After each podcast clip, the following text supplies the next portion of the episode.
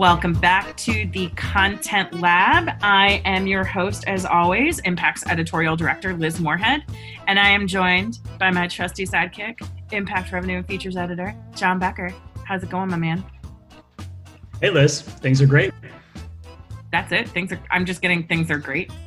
I understand that you and I, in our jobs, literally talk all the time, but like, let's put up like some, some, you know, sort of show. Great, Oh, we've yeah, talked in well- 12 minutes, and you know, It's it's true. We haven't we haven't recorded this show in a long time. Uh, No. There's been some vacation, but it's it's a beautiful fall day.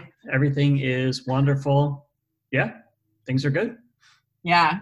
Apparently, the bar, the dog barking in the distance agrees, or he disagrees. I can't tell whether or not he also agrees. It's a, it's a beautiful fall day, but that's where we're at. Hold on, close this. Boop. That's I love problem with- when the real world uh, leaks into our recordings. Have you ever noticed that? Like, I know we've all been working from home now for many, many, many, many months, but I still feel bad when people figure out, oh, so she's just doing all of her work from an awkward rickety card table shoved to the side of a patio door next to her coffee table. And that's fine. No, it's That's been fine. it has been a while. Like I've been on well, I did two vacations. One was like a vacation with training wheels where I pretended to go on vacation but then worked for half of it. And so I did I was like, okay, once more with feeling, let's try to go on vacation again and it worked out. But yeah, um, things have been good. I have been doing a lot of meetings today and try to group them together because I I'm not very good at context switching. And I don't know if you have this problem, but I tend to struggle on days where I have to do a lot of content creation, but then I'm also supposed to be, you know, like on for meetings. And I really struggle with that. So I have I've since broken those up. So yesterday was a lot of content creation and today is a lot of meetings. So I just came out of like a couple of content coaching sessions. I have one later this afternoon. And it just the mental energy that requires. I, I don't know if you ever struggle with that, but I had to start separating it out. Yeah, I, I completely agree. I think everything we know about brain science shows us that transitions are really difficult. Oh yeah. And um, you know, I, I was a teacher for a while, and a lot of schools are rethinking the way that they structure days because you know when I went to high school, it was like 45 minute class, three minutes break, then 45 minutes class, then three minutes break, and and you're supposed to in three minutes switch and like remember what you read for you know biology last night or what you you know how to speak French or something like that.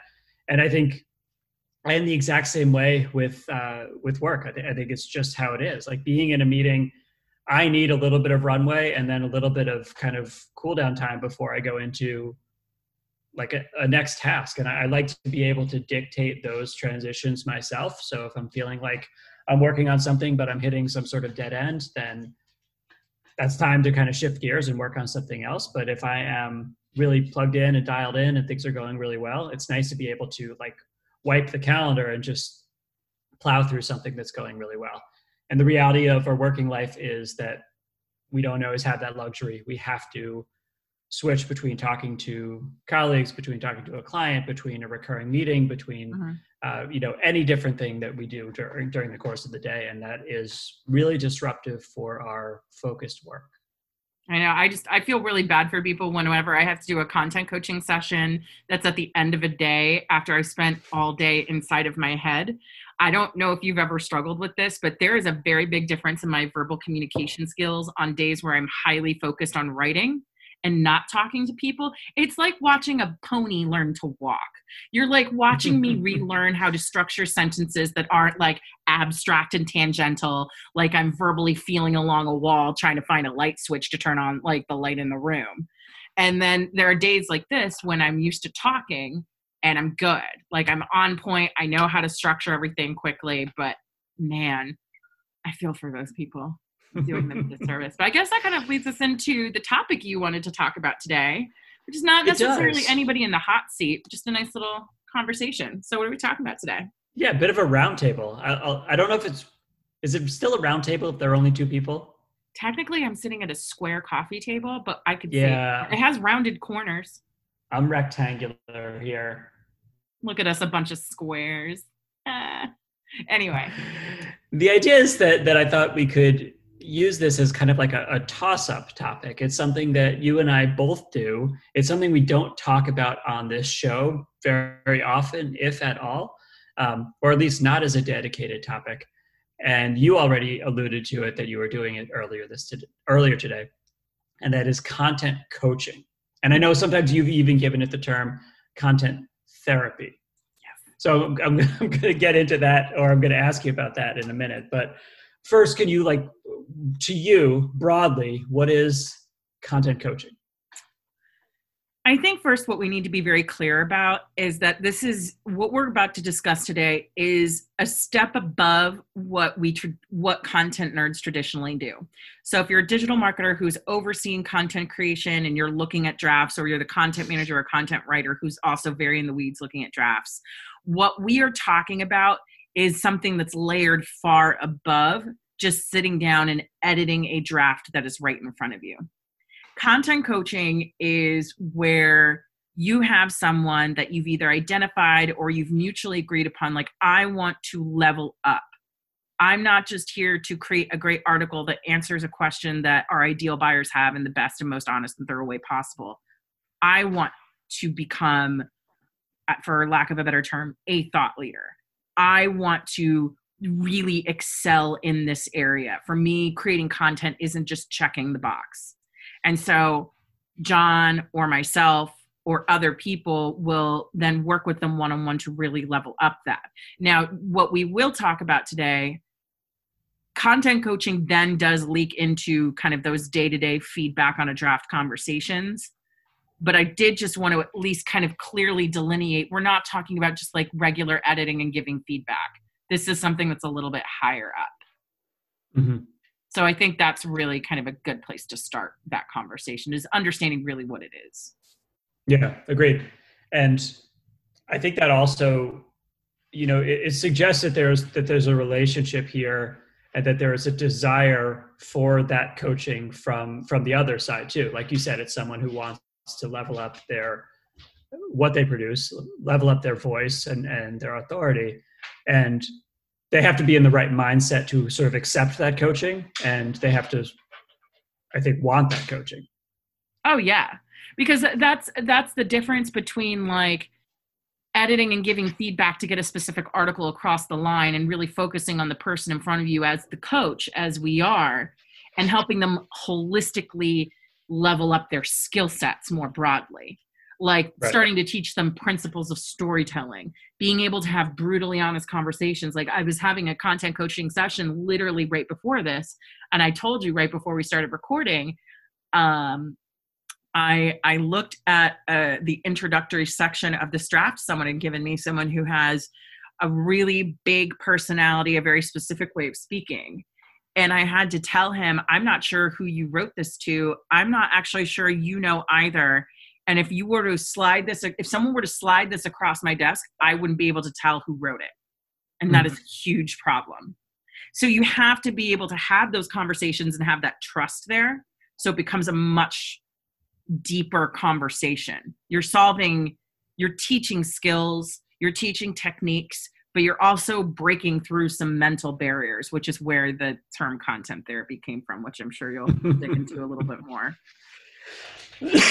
so I, I, like that because it alludes to the idea that these, and it's something that you always say, and I really agree with, that any editorial work is inherently about a relationship. You know, mm-hmm. it, it's about trust and it's about um, dialogue and it's about, um, you know, th- that there are, it shouldn't be a, a, a, an ordinate and subordinate relationship in which, you know, like person the, the editor person has has all the sort of control and say even though that is their role. There has to be a give and take.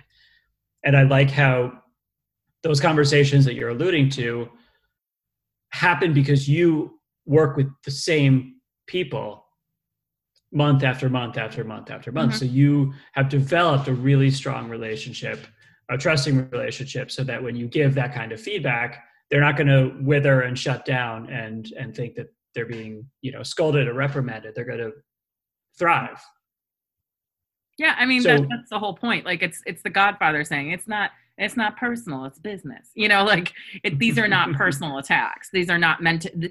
If anything, what I'm meant to do is like to show them like often with content coaching, it's getting people out of their own way. It's removing a lot of the the the artifice and the architecture and all of those different things that people have put in front of themselves that stand in their way of their true voice.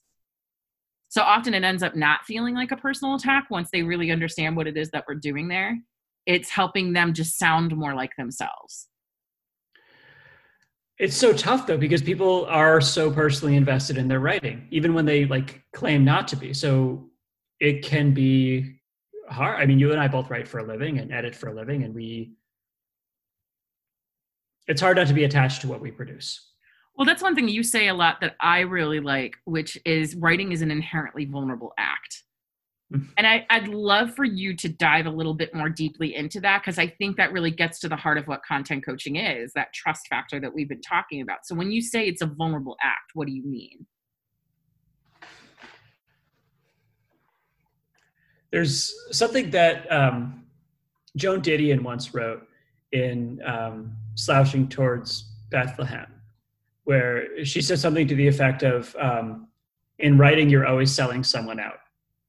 And she was a she was a journalist so she was writing these essays and and in order to like tell that story you kind of get someone to trust you and then kind of share that trust with the world. I mean that that's kind of a natural rule of journalism. And i, I think the the inverse of that is also true like in, in writing you're always kind of selling yourself out you know you're always risking something. Like we we all know when we try to be, you write such great humor. You know, not like eh, not that it's overtly humorous, but there's always great humor in in the latest, which you write. And and you and I both know like humor is is hard. It's so hard, and and sometimes it doesn't land, even when we try. And I think we also know that sometimes you can kind of try too hard to make something funny or try too hard to make something meaningful. You know writing is a vulnerable act because in the end we put something out there and then we are you know judged and evaluated on it in, in any number of different ways. And the tricky part is once it's out there we no longer have control over it. And that that's where part of the vulnerability comes in. Of course we can you know go back and change something or, or update an article but you can't stand there for each reader and say like well what i meant to say was this like the work is there, the work is done, and you have to kind of give it out to the world. And all of the risks that are associated are written into the process. So, how does that knowledge influence how you approach content coaching relationships? Because one thing I will say that is fascinating, and, and you and I have talked about this, and along with Ramona, is that we each have very different styles.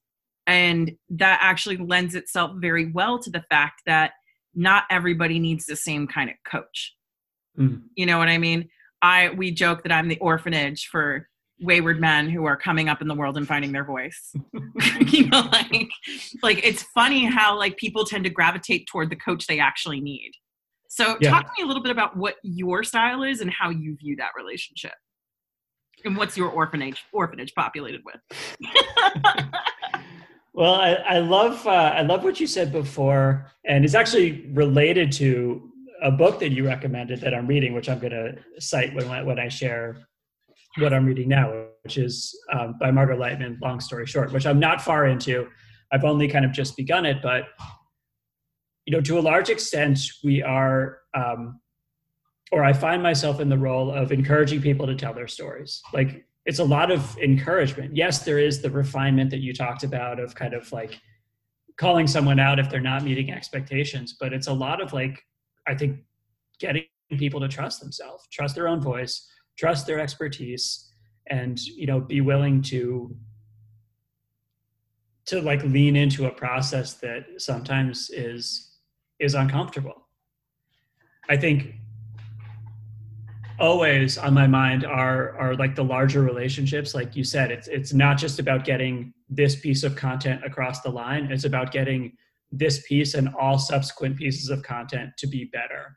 And i think it's something that i try to bring to my um, to my editing and to my coaching every day which is rather than putting myself in the place of like the the arbiter of truth or the arbiter of quality i try to just put myself in the place of of, of a curious and, and attentive reader you know so so rather than saying like you know fix this or or i'll just correct this for you which i think sometimes editing and coaching can turn into um, i find myself doing much more often i'm stumbled here you know i stumbled here or i want more information about this or i don't totally understand this um, and sort of allowing the the writer to make those changes after they see after i kind of hold up the mirror rather than going in and, and kind of slicing and dicing with red pen.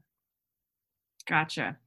I i really like what you said there because i think that's that's what it comes down to a couple of things that you said. Number one are you the editor or are you someone who's actually there encouraging and empowering and really trying to bring out the best and helping people understand that like they have the capabilities far beyond what they realize that they have I, I you know you and i've talked many times before like that there's always that literal and figurative fine line that you really have to be careful of as a content management professional whether you're someone like me someone like you someone who's more of a traditional content writer or content manager you can very easily without realizing it become just the red line editor. The person that someone fears the person who only manifests themselves in some sort of physical work form as a as an as a correction you know? And, and like there's like a, there's a flip side to that. Like yes they might fear you and fear your edits but you also become a crutch. You also become something that they rely upon to say like oh well i'm just going to kind of get my ideas out send it to my editor and they're going to kind of sew it all together. Right they'll fix it because that's that's their role. And i think you know there, there's there's a, there's a philosophy i think now i've i have young children where like you don't teach kids to ride with training wheels anymore so when they're learning to ride a bike you, you don't do training wheels because that doesn't teach them the essentials of balance which are like everything you need in order to ride a bike and and that as kids become more and more reliant on training wheels, you're actually kind of impeding their ability to to eventually take them off rather than if you just started without them. Side note, I don't know how to ride a bike. Fun fact.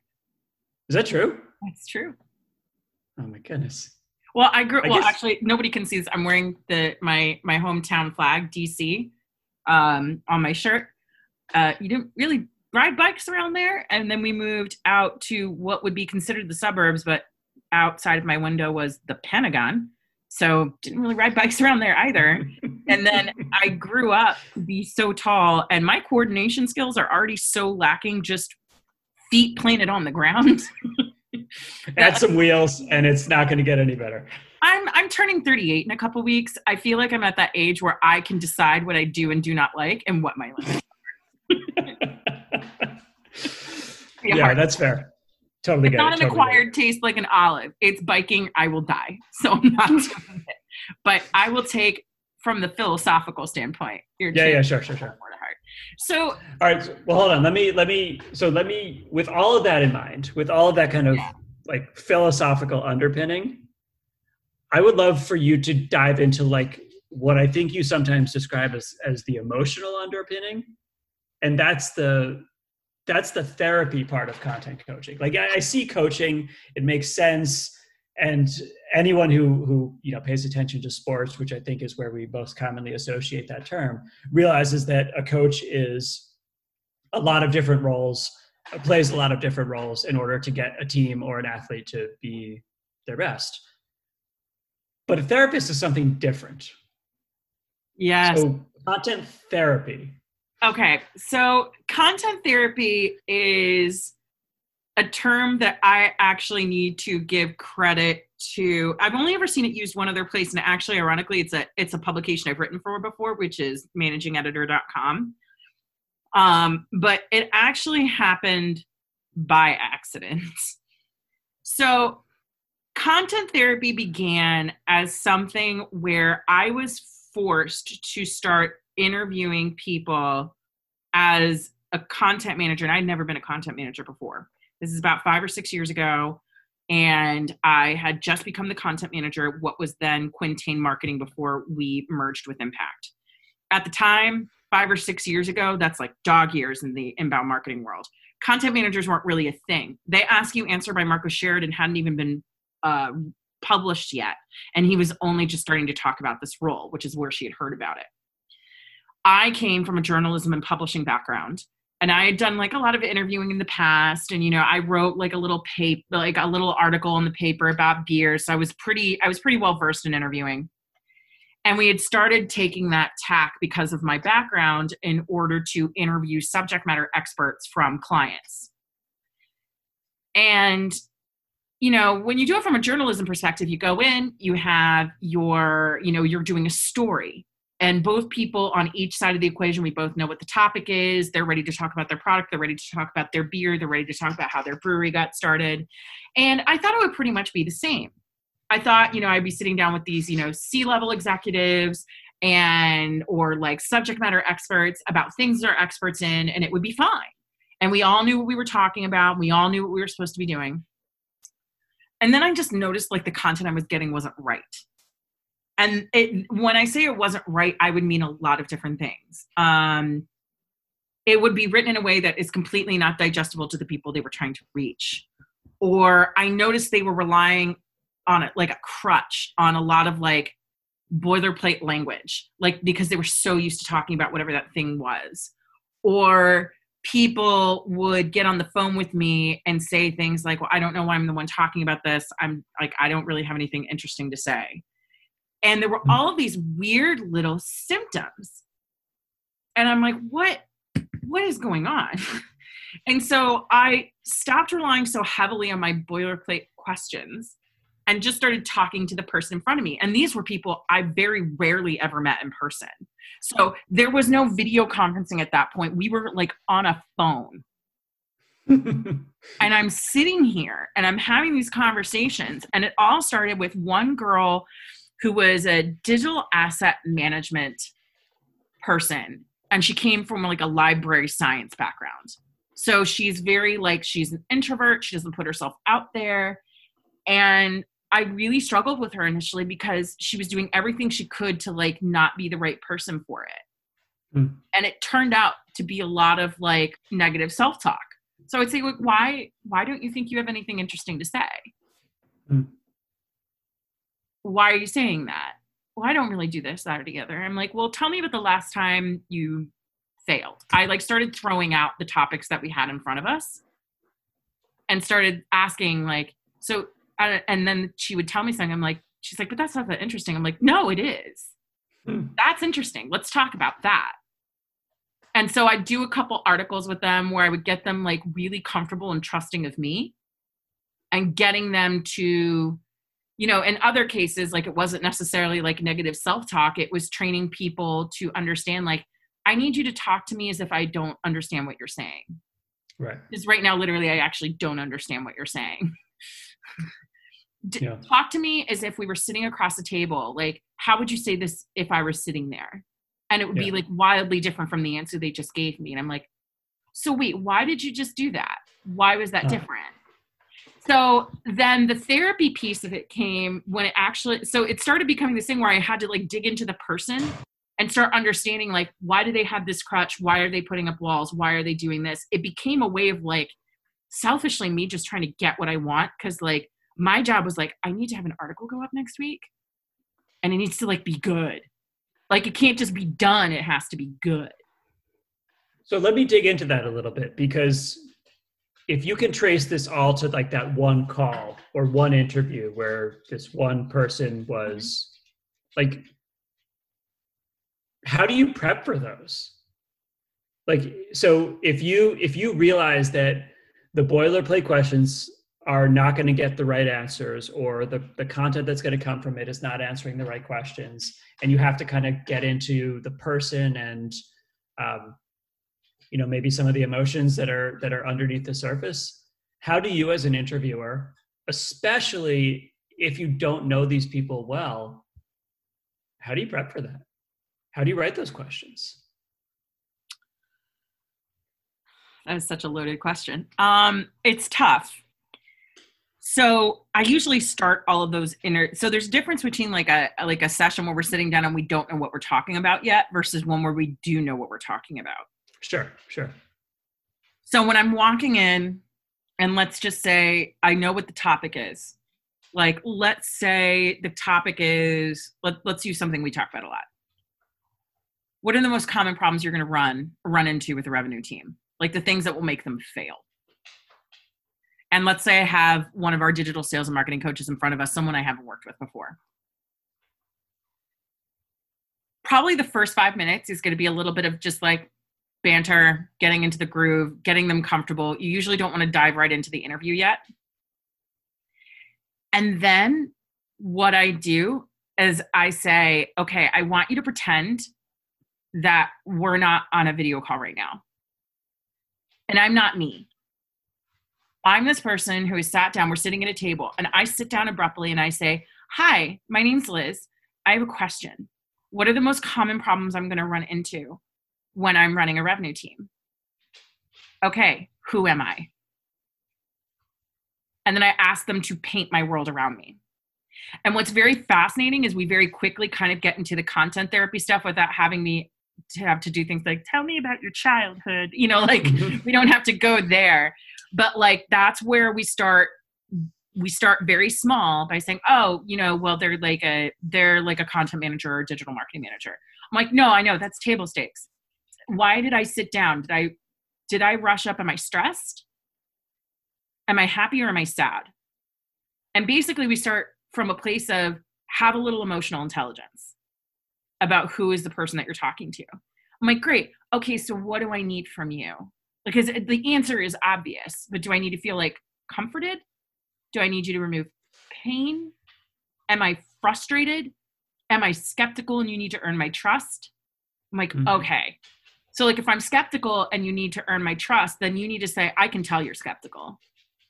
And here's exactly why you're skeptical. And like spell it out. Or if you're someone where if I were to rush up, like think about being a human being. If I sat down at the table, I'm clearly stressed. Maybe I'm not out of breath, but you can see it in my face. You're probably at some point going to, in the pre COVID times, reach across the table and be like, hey, it's going to be okay. We're going to figure this out together. Right. Like, oh, then you need to say that. So that's usually where those conversations start. I still usually have some boilerplate things in my head, but they're not necessarily questions. It's more of, okay, so in my head, I'm that content manager. We're talking about revenue team problems. We need to identify what those problems are, why they exist, and how you solve them. Hmm. That's pretty much the beats I need to cover. So as long so I let that be more of an organic conversation and I usually just have a piece of paper in front of me that says I need to be able to get to these three things. That is what will make this article successful. And then I just kind of go from there. Hmm. So. That's a good answer. Thank you. Felt long-winded, so it, but that's what I do. but I mean, it's interesting because, like, it seems like there are two aspects of content coaching or content therapy, and and one is, um, which we'll, we'll, talk probably more about, um, which is sort of like getting to the root of who's telling it you know who's telling this whether they're writing it or you're writing it but um, you know getting to the root of who is speaking and then getting to the root of who is listening. And like if you miss either of those you know that i mean that's like that's like that's aristotle. Like that's the basics of rhetoric you know it's, it's the rhetorical triangle. And if you if you don't have like the the speaker and the audience clear then you miss your chances. I, that's the thing. Like whether or not like whether you're trying to sell something to someone or you're trying to like be in a relationship with someone fundamentally the way those two connections occur is you make someone feel seen. Like if you're in like the b2b space like for example if you're in the space like we are like we're agencies. Often when we're working with a prospect who hasn't signed on yet they're not just looking at impact they're looking at other agencies. And sometimes quite frankly we will lose to other agencies and that's fine just in the way that other agencies will lose to us sometimes. But one of the most frustrating things that can happen is that when they say well when it came down to it it was like a culture fit. And it's like mm, no no. Maybe. But what they're really saying is somehow the other person got them to like them first and they felt more seen with that person that agency than they do here. Yeah. They mm-hmm. they, they like and we call that euphemistically trust and trust is kind of a euphemism in this case because one of my favorite questions to ask whenever i start coaching somebody is okay so we say we're in the business of trust and you're trying to establish trust and you're trying to build trust so what does it look like what is trust building in content what does it manifest itself as what's the outcome and really what it is and what I lead them to is that you create a moment for someone where they say, Oh my gosh, you're a fucking mind reader. How did you know that? That's me. Or, you know, I'm a little skeptical, but something you said has piqued my interest. I'm intrigued. Like you cook them, you give them something that they can latch onto and relate to. And they feel like understood, seen, something. Or it's one of the reasons why when I stand on stage and talk about content, usually the first thing I do within the first 30 seconds is try to make someone laugh. Because laughter is something that is extremely contagious and it makes people feel good and chemically it releases a lot of stuff, but it has to be organic. Um, because I talk about something that's inherently boring and people tune out. Like you and I are specialists in homework. We have built an entire industry around a process, which is the act of creating content, which the vast majority of people struggle with or outright despise, if not both. So last year, when I got on stage in front of 700 people to talk about pillar content, which is not just content, it's 10,000 words worth of content. Super content. I said, the first thing out of my mouth when people clapped as I was coming on stage, I said, This is such a nice change from the normal. Usually I'm workshopping my material with my cat.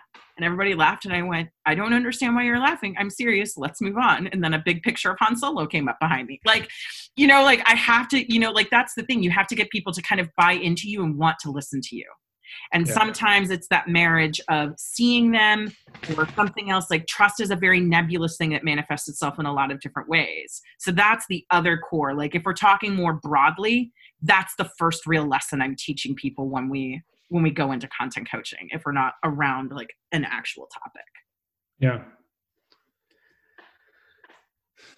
So for content managers out there who are aware of the benefits that that those relationships and specifically those those sort of coaching and, and therapeutic relationships can bring to their company's content creation how do you do this? How do you get started? I started by accident. The way you start is honestly, I would take a page out of your book. When you start running into barriers to getting what you want, because, like, quite frankly, like I told you at the beginning of this, content therapy did not start as some sort of philanthropic act where I'm like, I want to empower others to find their voices. I'm like, I need a piece of content to be published next week, and I don't want to have to rewrite it. I need it to be right. And I don't need yeah. the answer to be right. Like the way I always joke is like, they're asking and you're answering, but one, there's such a thing as a bad answer. And two, if your answer is right, but also completely forgettable and doesn't like and isn't sticky, then you just wasted your time. Right. So I need that to be right.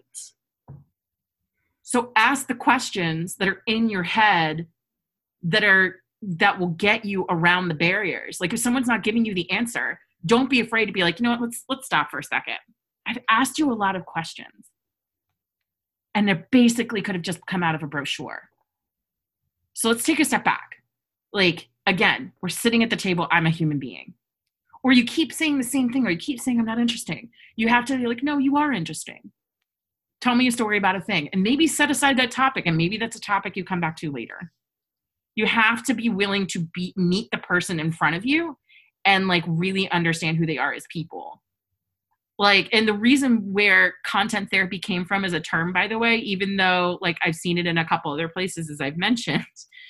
It started because chris dupre who came on as our coo and now he's our lead they ask you answer strategist and digital sales and marketing coach um, he and i were sitting down and he had and i had built trust with me as his editor because he knew he had a lot of stories and ideas but he needed kind of the structure so one of our first meetings was just really sitting down and trying to find what stories were there to tell and i just kept asking questions and we tripped mentally into a story about the army that made him cry.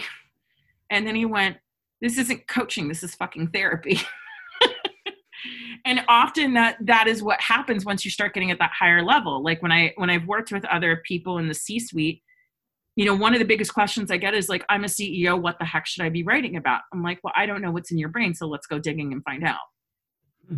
And for example, one of the pieces that came out of that exercise was one of our most popular pieces last year, which is that it's not a crime to be nice as a leader by Bree, who is our COO now. Yeah. And that came out of me asking a question that I often ask at the start of a content therapy relationship where I'm really more cultivating a thought leader and they have a little bit more autonomy over what they get to write, which is I'm like, okay, we're going to write about the last time you were really upset. Tell me about the last time you did that thing that we all do, which is you're walking around in your life and you look in the mirror and you catch your eyes and like something has upset you and you're not willing to look at it. Hmm. I'm like, well, what was the thing? What happened? Okay, tell me that story. And then the first exercise I have them do is I'm like, I want you to write in as much detail what that moment was and it was her sitting at her dining room table and her husband came home she was drinking a glass of wine and he asked how were things going and she immediately started crying i'm like great so that's what we're going to start with we're going to start there and work our way out so content coaching can take on a bunch of different forms but therapy it, it's called therapy now because ultimately you have to be very comfortable and open to being yourself in order to be the most effective content creator possible. Like people think I have a lot of confidence. I am like dry heaving into a paper bag every time I do anything. Like you're just so funny and just so confident. I'm like, every time I mention my cat, I'm always afraid someone's to go, divorced cat lady right up front. Like, everybody's dealing with that. Like, it's not easy to put yourself out there and just sound like a lunatic if you're like me. You know what I mean? Yeah. Like, everybody has a very distinct voice, but we've all been trained to put on this business human suit where we're like, well, we can't sound like ourselves and I got to put on my tie. And like, have you ever seen someone sit down at a computer when they're about to write? Like, they'll be like doing their work and then all of a sudden they're like i gotta write this blog article. And you see literally their back goes more rigid and they're like mentally prepping themselves as if they're about to go run a marathon while also carrying 25 pound weights in each hand. Like doesn't work. Anyway so yeah. Um, so two things that, that that come up for me as you say that. One is there's a series i think it's done by by jimmy fallon and the tonight show called The Worst I Ever Bombed. And they have all of these, like, you know, A list comics, you know, Jerry Seinfeld, Steve Martin, Chris Rock, like that, you know, that level of, of celebrity.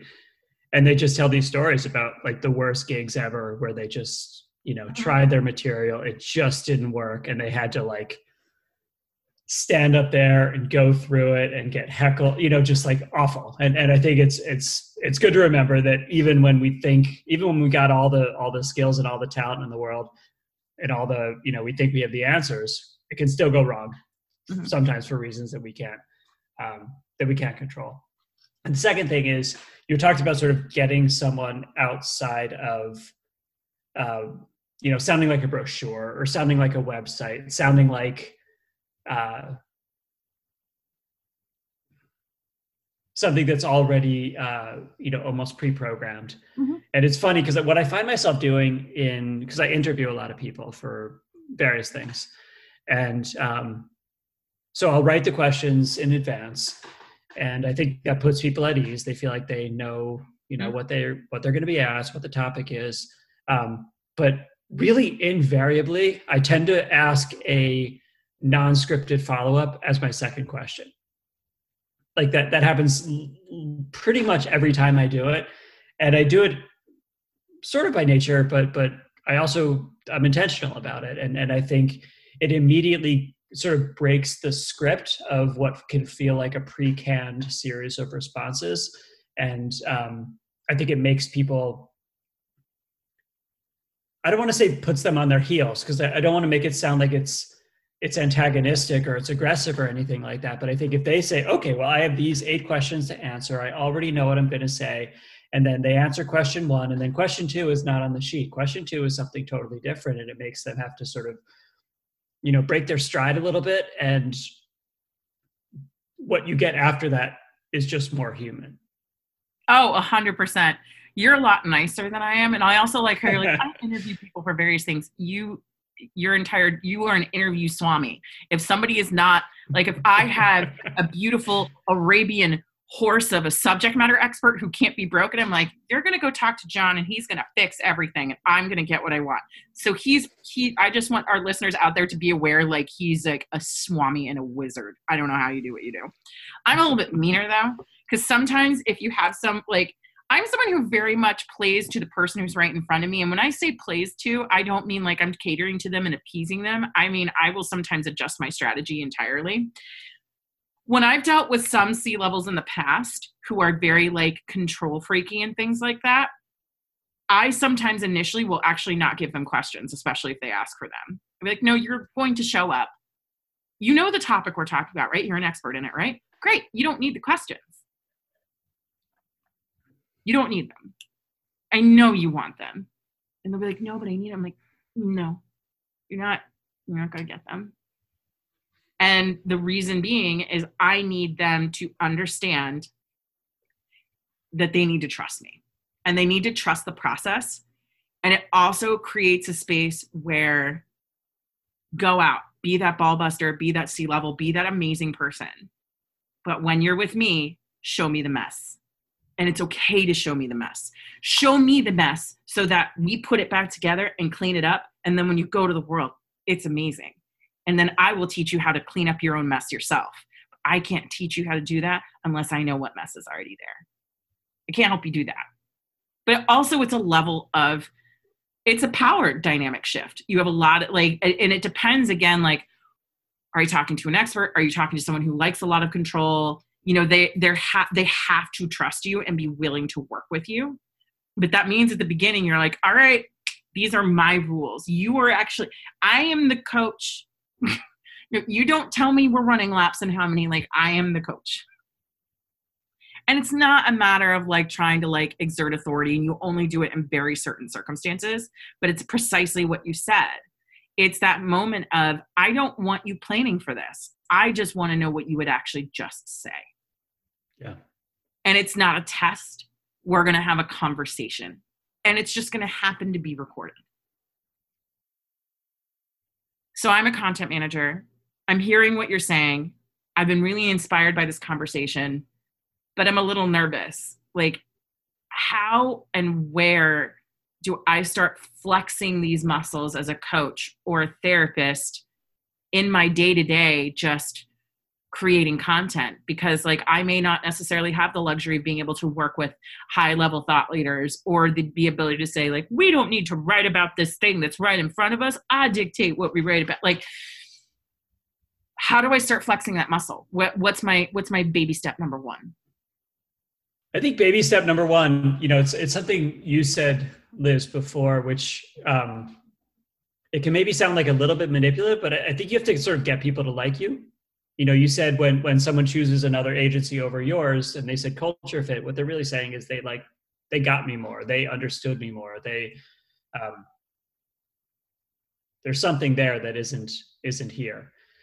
And you've always really encouraged me and um, and validated the building of relationships with the people that we work with. And um, i've been at impact now for about a year and a half and, and i think getting to a place where people trust you or trust me, um, who come to me with their questions, who are, you know, see me as someone who can, who can help them.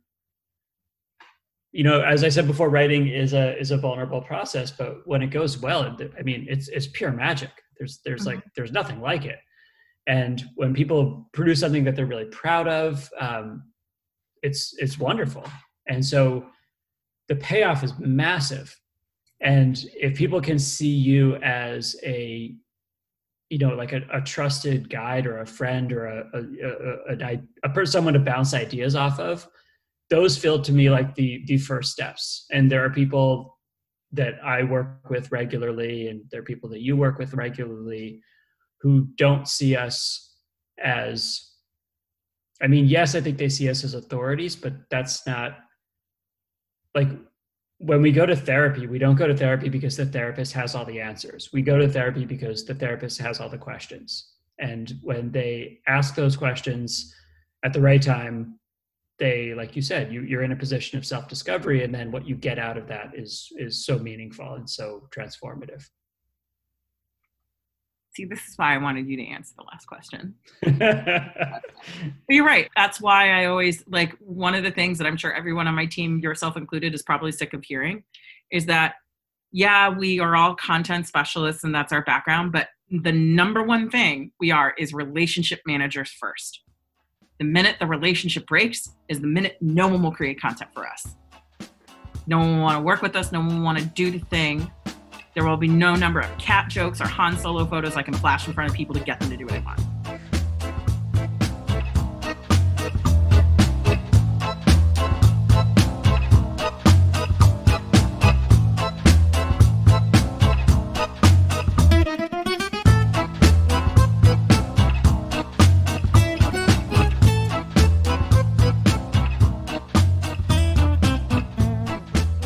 Uh, so Liz, teach us something. What do you? Uh, what's going on in the learning corner today?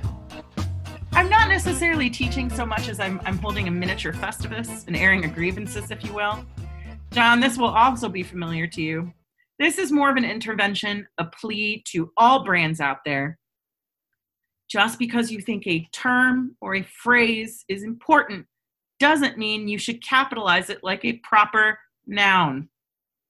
I go to so many business websites, I read so many blog articles, and I'll just see arbitrary words capitalized, not in all caps, but just that first letter is capitalized as if it is a proper noun, like a name or a branded term or the capital of Portugal. Like, for example, for a long time when inbound marketing first came out, inbound marketing was capitalized like a proper noun. But guess what? It isn't a proper noun. So people will capitalize the names of services. Like we offer website design, and website design is capitalized like it's a proper noun. It is not. Please do not do that thing. The reason why this is so critically important is not just because I'm a nitpicky butthead. Although, if you ask John and Ramona every time I tell them no, you can't capitalize that thing, they probably call me a nitpicky butthead. But it is all about consistency. That means every time somebody sits down, something is only getting capitalized based on the person who is sitting down and writing that thing. Those things are not proper nouns, they should never be capitalized. You need to have a style that is consistent because otherwise, in one place, website design will be capitalized, and in another place, it won't, and it'll just look sloppy and messy. So be consistent, capitalize only things that are actual proper nouns or trademark branded terms. Thank you for coming here, here. to the rest of us. Nicely done. Nicely said. So, what are you reading? Now I'm doing it in the right order. What are you reading, John? Yeah, that, that was really good. uh, you didn't mess up the order the first time. so I will. Uh, one thing I'm reading. I'm reading a bunch of things now, as I think you are and most of us are. But one thing I'm reading is what I mentioned before, which is a book called Long Story Short by Margot Leitman and uh, you recommended this book to me. I've, I've only just started it, so I don't want to speak too exhaustively on it. But Margot Leitman is a um, is a veteran of a bunch of different uh, you know podcasts and and shows and things like that, um, like The Moth, which you and I both love, Liz. But it's it's funny how many. I was talking to Ramona about this book, and she's like, she keeps referencing this other writer named David something who writes funny yeah. essays. And I was like, David Sedaris. And she's yeah. like, Have you heard of him? I was like, I have. I've dabbled. let, me, let me let me let me hook you up. Um, so uh, as I said, I'm not very far into this book, but um, it's it's super readable and funny and um, and digestible with lots of tips, and it focuses on much of what we said before, which is that we have stories within us. You know, we have the ability to um, our life is is full of stories and what we say matters or what we have to say matters. And i think we all know like you all know that friend who can like take the most boring thing and turn it into like a great story. And we all have that friend who can take like the most amazing thing and turn it into like a terrible story. Like like the the it's not um it's almost not as much about the subject matter as, as it is about sort of how we tell it. And uh, so the book is a, a, bunch of you know tips and, and tricks and, and um, exercises that help you find your voice and and gain your voice and tell your story i like so, how you, long story short yeah. margot leitman I like how you so nicely said I suggested it. I forced you and Ramona to both read it. Suggested. It suggested in that you have to, yes. um, but I I recommend that every content marketer reads that book because it it fundamentally and radically changed how I approach storytelling. Uh, one of the most profound things that I got out of that book is that your stories need to be universal. That unless we can see ourselves in your story and, and you're the storyteller in some way or another, we will abandon you quickly. We are selfish, self focused beings, and the best stories are those that are relatable. So it really has just informed what is what is the purpose of story storytelling. You know what I mean? Mm-hmm. Um, but yeah, it's it's an absolutely outstanding book. And the other thing also that from a practical sense that I really like about the book is there's a whole chapter about how to ethically condense and edit your story in a way mm-hmm. like it's it's like change never change circumstances but you can change certain details like you mm-hmm. don't change the order of events you don't change what actually happened but like if you had three people it's okay to like condense them into one for the purposes of right, telling the right. story so i really liked that because that was always the mechanics that i struggled with is like how do i quickly and easily tell the right story so right everyone needs to read it it's an amazing book awesome. anyway we've come to another end of an episode, John. We have. That was fantastic. Great, dis- great, great discussion. I know, but for everyone else, um, yeah, we'll talk to you soon. We love you.